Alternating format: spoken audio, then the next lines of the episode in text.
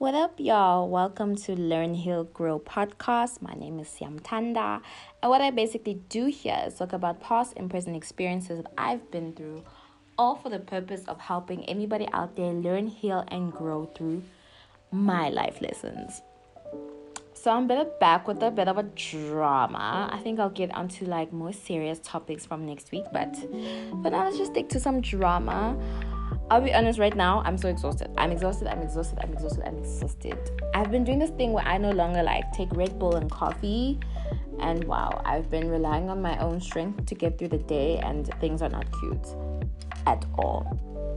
And I keep forgetting to buy like magnesium tablets, like you know, like Slow Mag, um, as an alternative. And ugh, actually, I'm not forgetting, it's just too expensive right now. Like maybe after Wednesday, I'll be able to do things.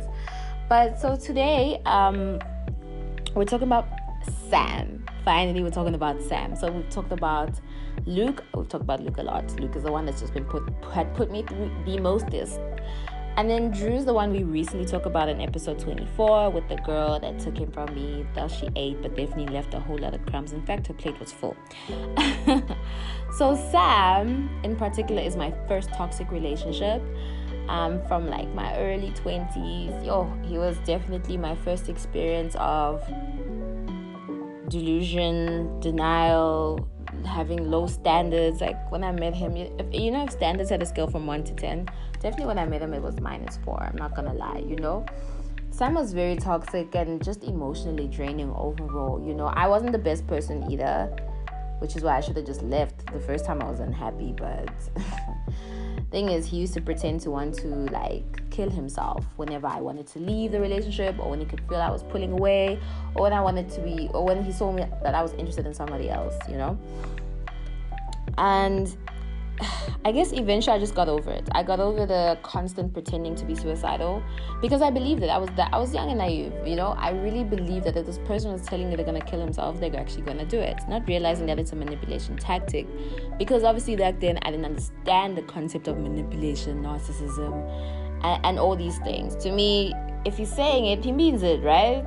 Not I had no understanding of gaslighting and all these other funny things that. Uh, we as adults must definitely teach our children so that they can do better. Eventually, I got over it though. I was like, genuinely, guys, I was just like, if he dies, he dies. That's I finally got to that point where I was like, oh hell no, I can't keep living like this. So he's very much breathing and thriving, in case you want to know. That's what we're talking about him. So we're still gonna deep dive into that relationship you know why how i felt dealing with somebody who was pretending to be suicidal why i stayed and what i did to cope you know. Um, my coping mechanism was very unhealthy. I used other people. So yeah but today i want to talk about how he thought that when he finally like got his finances up when he leveled up got his money up that i would come back. Or not come back but like that there might be some sort of rekindling of sorts so we could like talk something out and see where it goes like type of vibe you know? But he his his tactic to to initiate that the a comeback of sorts was kind of throwing money in my face. But we'll get into that. So context. Here's the thing with sam and i. Sam when i was dating him had absolutely nothing to offer me financially. Um he wasn't even like at least a unemployed graduate you know? He like literally was just a guy trying to hustle you know in life. Obviously he came from a background that didn't allow him to go to university you know? Um so i took that as a means to be soft on him like i'm like oh, he didn't come from, you know, a moneyed background or even a middle income background. So I shouldn't be so hard on him to actually have his life together. But the truth of the matter, he was like three years older than me. And it, it, it I, I could have at the time honestly expected something out of him. I really could have been with that that age that he was at compared to me. But I didn't, you know. Um that was because because I look back, I'm like, I know he wasn't in school, but that's a lot of time out of school to not have something, you know. But that was my man, you know. I got him. I, I held him down, you know. I paid for things, you know, whatever. With my pocket money, guys, imagine. Clown shit. Just straight up, just straight up clown shit, you know. Anyway, we eventually broke up after like lots of back and forth cheating, you know. Um the manipulation of the suicide and just in general like i was just so tired i was just so drained. I didn't like who i was in that relationship. I didn't like him anymore but most importantly i didn't like who i was. Like in order for me to be happy i had to find I had to entertain someone else at the same time just to know that wasn't right you know and it wasn't okay and you never ever get any sense of real peace out of that anyway also I had kind of also moved away. Um, at this point i was a bit further from him because i was kind of going through my second attempt of restarting my life. I was on a good path good path then i met him and then i just prioritized the relationship. Problem with me especially back in the day is that i have an obsessive nature. Like when i get into a relationship i make it my all. And that was one of my biggest biggest biggest downfalls. Um, so years after we broke up right we started talking again and this isn't even the part where he's throwing money on, at, at me. But please pay attention to this part because it, it will explain properly why even when even if he had to throw a million rand at me right now i would still say no. So years after we broke up we just started talking even casually. But at that time he had um, he was in a, a, relationship with somebody and they were actually even living together or something. And he was actually stepping up right? And we had bumped into each other at some event or some party i don't know where it was but you know at that party he actually had the nerve he had the nerve the audacity to say to my face a person who was with him when he had nothing and as much as there was back and forth cheating i held him down i was there for him i was the girl who I wasn't just watching him not have a job. I'm like, babe, send me your CV, let me edit for you. I would go to um, job interviews, give him money to go for job interviews. When he did have like small menial jobs, I'd support him. I'd go there. You know, uh, the little money he could give me, I made it work. I didn't expect him to now start taking me to five star restaurant. I let him do what he can. I was, I was a down ass chick. I really was, and he can't he must never lie because those those are facts. So he actually had the nerve to say to my face that he is now the man that I've always wanted him to be. It's just for someone else. Those words literally came out of his ungrateful motherfucking mouth. Even if that were true, that is not something I deserve to have thrown in my face, given everything that I had done for him, everything I had stood by for him. This person, when he needed an escape from home, was coming to me. I would literally pause everything for him. Like, you know, I literally was like hectic. I was, I was, I was so touched. I was so touched, but mm-mm. One thing about God, He lets things happen for a reason because you know what? At that point, I realized that I actually did still have a little love in my heart. It had been like two years later or something, but I still had a little love in my heart, and I was still a naive little girl, you know? But after He said that to my face, I was dead. I was definitely gone with the wind, gone with the wind, fabulous. I was done. So it's now a few years later, maybe like almost four, five now. So obviously by then, homegirl and him have broken up. Uh, I didn't even know who she was, like at all. Um, and I think he had the, at this point, he left his job. Like he was like, nah, nah, nah, I'm done with this job and he actually found himself going into the entrepreneur side of things. I won't expose what he does because that's a bit private, but he's on the entrepreneur entrepreneur side of things, and I'll be honest with you guys, he is thriving. He is thriving. Um, he he just he was doing well, still is, still is like I'm saying, but I didn't care, and I still don't care. After what he said, like can you this is why people need to understand that it takes one moment to break everything. I was just so done by the time you know he started talking to me again. See, the thing is, his money had changed. Like, oh no no no no no, he had a bag now. Still, well, he has a bag now. But I don't care because as much as his money has changed, he hasn't. Like, I could still see just by analyzing, just by little conversations here and here, that this is still the same insecure dude. Um, because for me, if you if, if if your money and your, your your what you have is the basis of your personality that you're showing people, you're still an insecure person to me. You know, um, still very childish. You know, he made a comment about you know children and stuff like that. I'll get into that into another podcast because it's a very sensitive topic. Because let me just say this out of all the people in my life who can ask me, when am I having kids? Not him.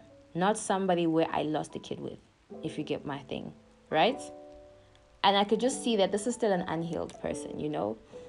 Um, just the way that he was talking about family life and like even just like you you, you pay attention to somebody's tweets and statuses you're like mm, this person must still go to therapy they're doing well but they must actually just go you know like i think we all know someone that has leveled up but still kind of ain't shit you know so anyway the reason why we're here today he sent me a message one day um and the message was just like, he was being casual, he was being nice. I went like he was being nice. But then he sent me a picture of a car. And I had seen the car that he was posting that's his, and it wasn't that one, you know? I was just like, oh, okay. You know, I was being nice because one thing about me, it's a very toxic thing about me. I like to play boo boo la fool or be nice or be pretentious just so I can see where you're going with this. You know, I, I like people to reveal themselves, so I'll, I'll play my part. And then he made a joke about how he bought the car and it's like, it's perfect for me. Like, the car's perfect for me. I don't think he realized at the time that I had already bought my own car. So you can imagine my side eye, right? I think my other side eye came from the fact that he knew that I came from a pretty good family. You know, my dad has always had like a Mercedes Benz, the latest um, VW, like, you know. So, what do you mean you're throwing a car at me? You know? But what I realized um, was this was his kind of attempt at like seeing if it matters to me, seeing if he could get access to me, seeing if this impresses me, seeing if like he, he, he was kind of dangling like a carrot and seeing if I was gonna bite. You know, he wasn't in particularly saying, I bought this car for you so you could come back. It was more like a little dangle, a little let me see where this gets me, you know? Um, but the fact of the matter is he was trying to base his ability to get access to me based on where he is financially in life. That's that was that's the gist of it. No one can no one can tell me otherwise. And I couldn't help but laugh at the reality that it's not just him. There are people out there that think because they have leveled up they have leveled up in life, we must just date again. Like, as if you don't still have anger issues, as if you don't still have a wandering eye, as if you aren't still emotionally abusive, as if you aren't still physically abusive. Like, like you don't still have an immature mindset, you know? Not all these things are about him. I'm just speaking in general now. Like, people think because they're doing well financially that somebody should now come back to them. It just doesn't make sense you know? People don't just forget what you put them through just because now you have money, you know? A person would rather learn those lessons again with somebody new because they don't know them than to go back and see, ah, maybe he's better now because he's rich. They'd rather go try a rich guy and then learn their lesson there. But the the point is and I want this point to be for everyone that's listening to this women, men, whatever you identify with, money doesn't erase character flaws. At the end of the day, he put me through what he put me through. And we went through what we went through. And I just, I, I don't care how rich he is. I would never risk going to that space, to that mental, physical, and spiritual space ever again in my life just because of money. If you want somebody back, guys, the only way is to do the inner work. Because that surface layer shit will only get a person back for like a month or two. Trust me. Trust me. I I've only done it once where I got back with somebody or tried to. Literally after a month we were both like, yeah, no. we're better people on a financial level, but this dynamic hasn't changed because we both haven't gone to therapy. We both haven't done the inner work, you know? So, like the big cars, the big house, and the trips is all surface layer. And, and the, underneath that, if you're still an asshole, bruh, you know? It's just a lot of risk taking somebody back, so you better be worth it. And to me, you're only worth it if you've gone through an entire metamorphosis of an internal change. And very, very, very few people do that. Very few people put in the work. In fact, a lot of people, when they get money, just become worse. They become more of a cheater. They become more of an emotional abuser. They become more of a controlling person. And that's why, for a lot of people who have done the inner work, you really can't impress us with money. You really can't. Um, if it's a temporary hit and run, sure. Let me blow your money for like a month while you get what you want, and then I go. But if you if, if, if you're saying I want to marry you and the only thing you have is the fact that you are a few hundred thousand rands rich right now, nah dog. I'd rather just not for my own spiritual and emotional safety because that's one thing money can't erase. The first three years might be nice and fun, balling out, but after that, the reality sets in. So just remember that before you go, oh, hey, big head, I miss you in somebody's DM, just remember everything that I've said because it can not just to not waste their time, but also not to waste yours. Do the inner work. Honestly, just do the inner work because you might find that you doing the inner work can help you realize that you do what you really deserve in life. Either way, my point is money doesn't erase character flaws. Go to fucking therapy. Anyway, thanks for listening, and please share this podcast with a friend who needs to hear them gems I was dropping. Please also hit the notification button so you never miss an episode. Bye.